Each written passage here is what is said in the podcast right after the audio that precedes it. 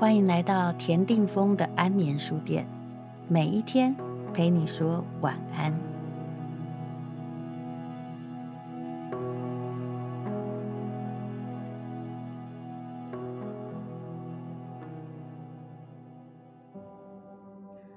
中年后的你，是否还拥有一张快乐的脸？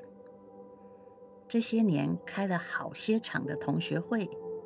我们早早过了爱情的困扰期、育儿的劳顿期以及生活的挣扎期，我们似乎更能明白“曾经相逢就是缘分”这个道理。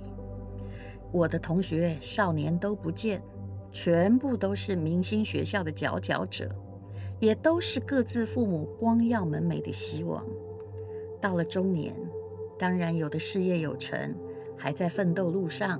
这样的人比较不会来开同学会，也有的安居乐业，面临退休。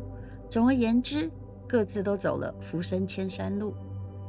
在我看来，中年人的脸可分为快乐的脸、不快乐的脸。其实不快乐的恐怕要占到六成以上。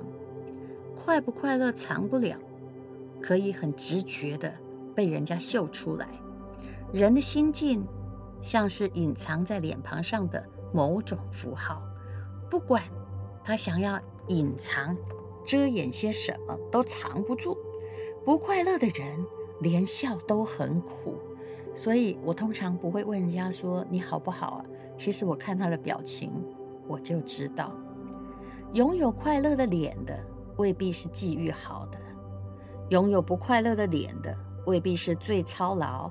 当然也不是经济状况最差的。有些人有虔诚的宗教信仰，有丰足的退休俸禄，未必有快乐的脸。相反的，很多人拥有很多，还常常一嘴国仇家恨，动不动埋怨，又看谁谁谁或者是各种社会事件不顺眼。如果你活着的目的是在找敌人，而不是找朋友。那么，你怎么可能有发自内心的快乐呢？后来的同学群组里面，常常看到两个不同的宗教或两个不同的政党，而且信仰的相当虔诚的同学，动不动就在吵架，把别人不一样的东西当成假想敌，挑衅一番。后来我们大家都沉默了，因为知道人生很多事情，辩论是没有用的。其实，快乐脸的秘诀很简单。中年之后有快乐脸的人，大概只有两种。第一种是还在持续运动，不管做什么运动哦，爬山也好啦，练肌肉也好，跑步也好，他有一种只要他醒来能够做这件事，就感觉到的幸福，那么他就会很快乐。第二种是他承认自己很不足，他还想学些什么。那么他的心还是活着的，所以这就是中年之后还能够快乐活着的答案。人生虽已看破，人要突破。作者吴淡如，有方出版。你写下不该忧烦的，你拼命计较；该在意的，你竟不珍惜。我们要怎么在人生中找出正确的价值排序？其实我觉得，我现在如果回答这个。问题一定是一个伪命题，因为人生中的价值排序，每一个人都不一样。只有一个东西很重要：如果你不快乐，你没有能力让别人快乐。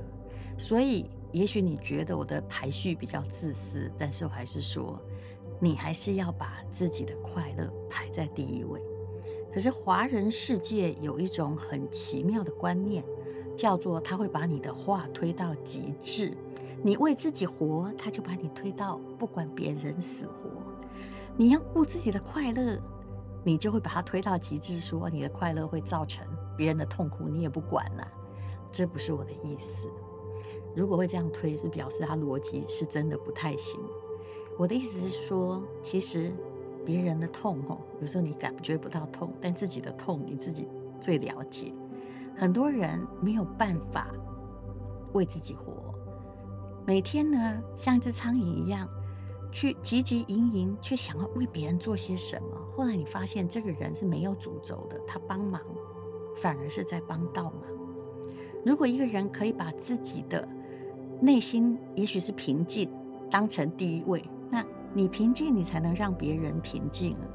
那如果你一直想要让小孩成绩好好了，那你有没有自己扪心想一想，说这个进修本身或学习本身对你有多少的乐趣？如果你没有觉得有乐趣，再去要求别人，我觉得这些都是奢求。我始终相信。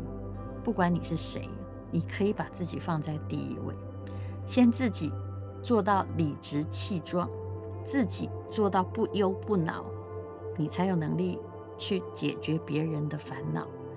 自己有快乐的脸，别人才会受到你快乐的感召。谢谢吴淡如，晚安。